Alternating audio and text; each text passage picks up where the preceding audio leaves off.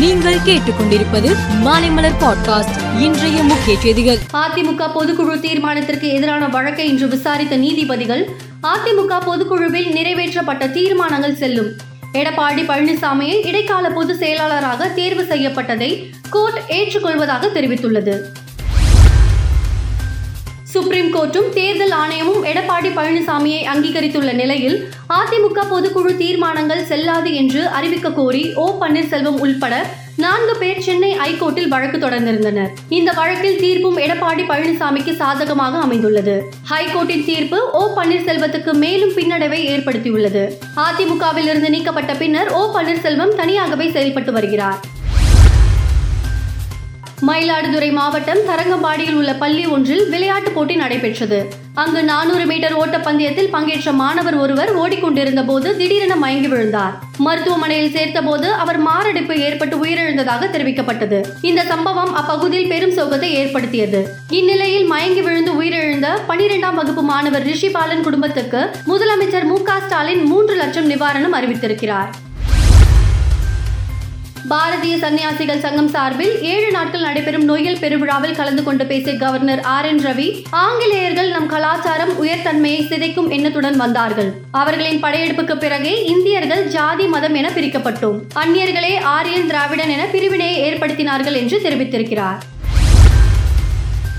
தமிழ்நாட்டின் அனைத்து அரசு பள்ளிகளிலும் ஆறு முதல் ஒன்பதாம் வகுப்பு வரையிலான மாணவர்கள் தங்களது கற்றல் திறனை அறிந்து கொள்வதற்கு மாதம் ஒருமுறை திறன் வழி மதிப்பீட்டு தேர்வு நடத்த முடிவு செய்யப்பட்டுள்ளது. இந்த தேர்வுகளுக்கான வழிகாட்டுதல்களை பள்ளி கல்வித்துறை இன்று வெளியிட்டுள்ளது. தேர்தல் முடிவுகளை மாற்ற முயற்சித்தது உள்பட பதிமூன்று பிரிவுகளில் டொனால்டு ட்ரம்ப் மீது வழக்கு பதிவு செய்யப்பட்டது. நீண்ட விசாரணைக்கு பிறகு ட்ரம்ப் குற்றவாளி என ஃபால்டன் கவுண்டி ஜூரியால் தீர்ப்பு அளிக்கப்பட்டது. இதைத் தொடர்ந்து அதிகாரிகளிடம் சரணடைந்த ட்ரம்ப் அட்லாண்டா சிறையில் அடைக்கப்பட்டார். சிறையில் அடைக்கும் போது சிறை அதிகாரிகள் அவரை மக்ஷாட் புகைப்படம் எடுத்தனர். இதனை அவர் தனது சொந்த வலைதளமான ட்ரூத்தில் வெளியிட்டார். இதை பார்த்த எலன் மஸ்க் அடுத்த லெவல் என இரண்டே வார்த்தைகளில் கருத்து கூறி இந்த பதிவை எக்ஸ் தளத்தில் பகிர்ந்திருக்கிறார். மகளிர் உலக கால்பந்து போட்டி சமீபத்தில் ஆஸ்திரேலியா நியூசிலாந்தில் நடந்தது. இதில் ஸ்பெயின் முதல் முறையாக சாம்பியன் வென்றது. அந்த அணி இறுதிப் போட்டியில் இங்கிலாந்தை வீழ்த்தியது. மைதானத்தில் வெற்றி கொண்டாட்டத்தின் போது அந்நாட்டு கால்பந்து சம்மேளன தலைவர் லூயிஸ் ரூபியல்ஸ் ஸ்பெயின் வீராங்கனை ஜென்சி எர்மோசோவை கட்டி அணைத்து உதட்டில் முத்தம் கொடுத்தார். இந்த வீடியோ சமூக வலைதளங்களில் வைரலானது. லூயிஸ் ரூபியல்ஸின் இந்த செயலுக்கு கண்டனங்கள் குவிந்தன. இந்நிலையில் லூயிஸ் ரூபியல்ஸ் தனது ஸ்பெயின் கால்பந்து சம்மேளன தலைவர் பதவியை ராஜினாமா செய்தார்.